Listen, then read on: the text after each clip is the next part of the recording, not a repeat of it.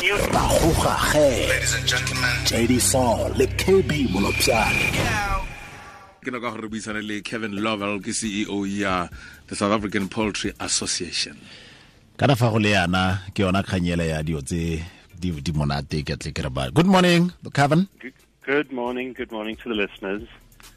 how true is the fact that you you you talking to parliament at the moment uh, to get rid of uh, or to remove VAT from the 2 kg frozen chicken uh, portions Uh, that's 100% true. We were asked by Parliament to come down and speak to them about the impact of the drought on, on our industry and what could be done to help South Africans and help us as an industry.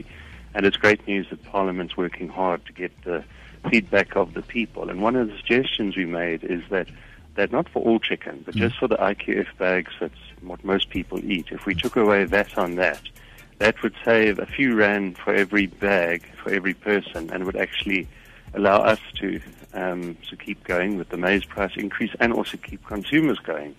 And the committee was very interested in the idea, but obviously there are lots of discussions we still got to do before they can agree to that.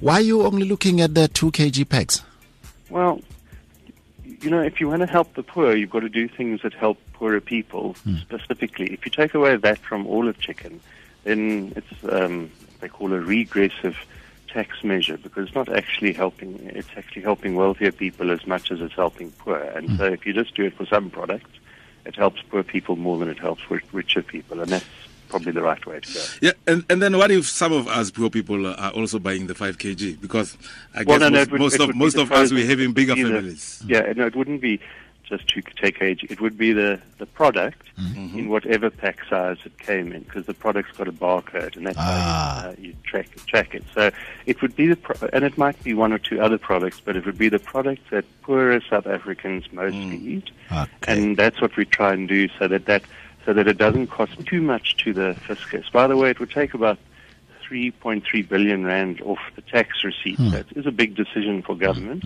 but it's an important decision, we think.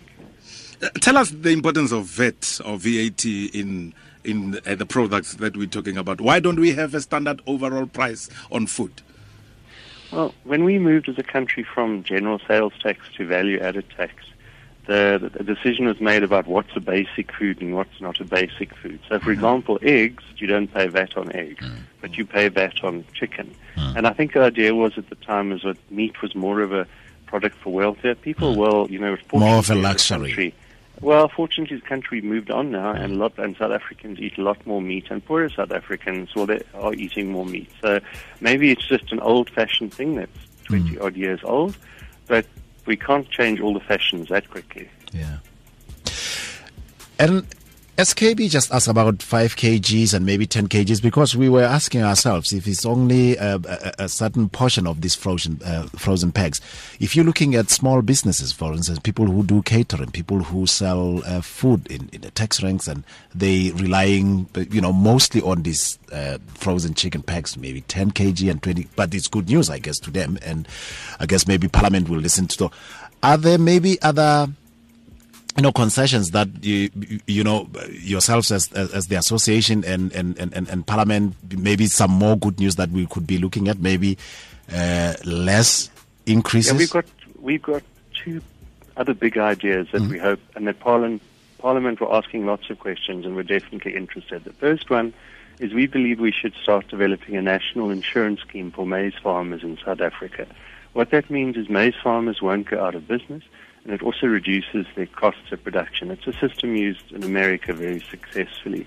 The other thing that we suggest to, to Parliament, and they're definitely interested, is that we should start to build up a, a strategic grain reserve. You know, there's this big fear that in about uh, five months, four five months' time, we're actually going to run out of white maize. There will not be white maize for people, and we're trying desperately to have it imported from various other parts of the world.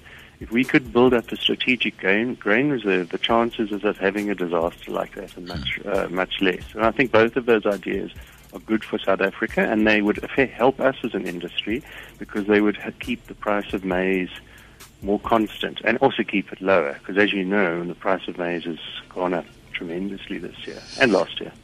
What about the quality of meat? Are you also striving to try and improve the quality of meat? Oh, Because sometimes when you buy chicken, when you get home, uh, you feel like it has been in a freezer for longer than it should be.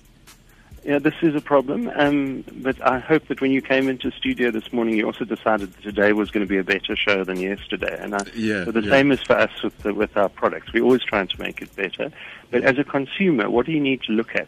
Make sure it's not too crusty on the outside because then it probably means that it was it got thawed and then it got refrozen. Uh-huh. Look on look on the bag to see when either when it was produced or what the best before date is. And if the uh-huh. stuff's old, leave it in the freezer. Don't and don't buy it. Uh-huh. Um, and if you buy it fresh and it hasn't got that sort of crusty look, I think you're going to have a, a good eating experience whether you're going to make shisheba or shishinyama or whatever it is that you're going to make at home. I think it will be good. Kevin Lovell, thank you so much, CEO It's for great pleasure. South African Poultry Association. Let's hope uh, yourself and uh, Parliament will bring more good news to the consumers. We'll keep trying.